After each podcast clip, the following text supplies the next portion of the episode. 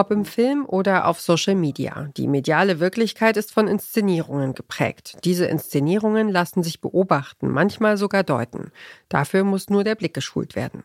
Denn eigentlich steht der Podcast ja hier einfach nur für diese Innenschau und gleichzeitig irgendwas mit Medien, was uns ermöglicht, den Protagonisten oder die Protagonistin als kreativ tätig und gegenwärtige Figur wahrzunehmen.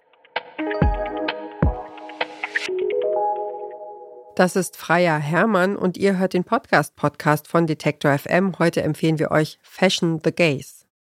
Fashion the Gaze bedeutet so viel wie den Blick gestalten. Der Podcast nimmt sich in jeder Folge ein anderes Gegenwartsthema vor.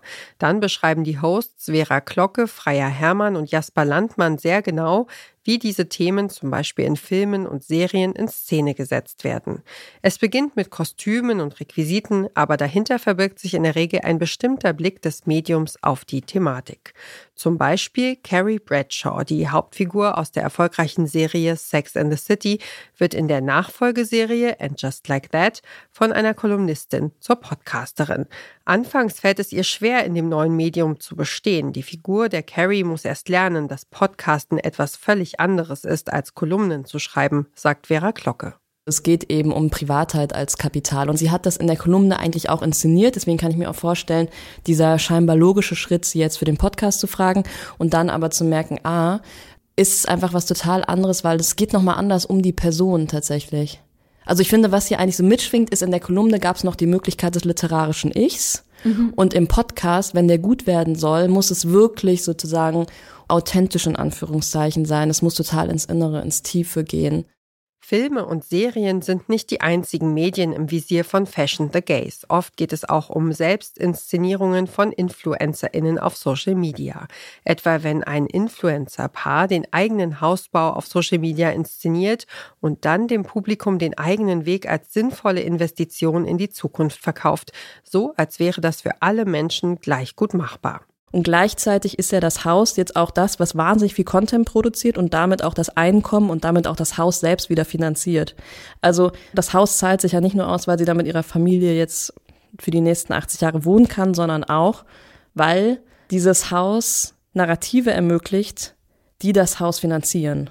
Genau, und der Kontext, in dem das veröffentlicht wird, sind ja auch Narrative des Life-Coachings. Da sehe ich auf jeden Fall auch eine Gefahr darin, dass über dieses Narrativ des Investments Personen, die aber keine Influencerin sind, über diesen Sprech, der eigentlich so einen ähnlichen Duktus hat wie Coachin, die Frauen an ETFs führen wollen, mhm. eigentlich komplett falsche Sachen irgendwie auch vermittelt werden, weil in der Regel ein Eigenheim, was für den Eigenbedarf gekauft wird, ja sich nicht so leicht rückfinanzieren lässt, sondern einfach eine Lifestyle-Entscheidung ist.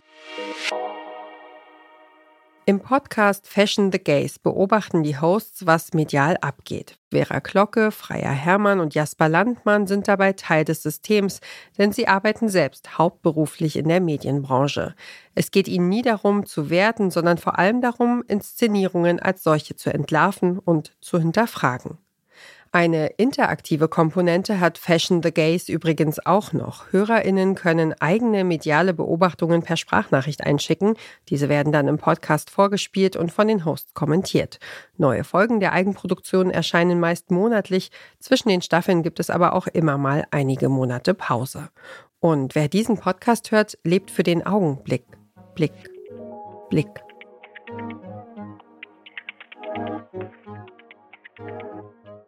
Das war's für heute mit dem Podcast-Podcast von Detektor FM. Wenn ihr den Überblick über den Podcast-Markt behalten wollt, abonniert den Podcast-Podcast auf der Plattform eurer Wahl, damit ihr in Zukunft keine Folge mehr verpasst und empfehlt uns doch einem Menschen weiter, der auch nicht genug von Podcasts kriegt. Dieser Tipp kam von Alexander Matzkeit, Redaktion Johanna Voss, Produktion Henrike Heidenreich und ich bin Ina Lebetjew. Morgen empfehlen wir euch den Podcast Mittags bei Henning. Wir hören uns.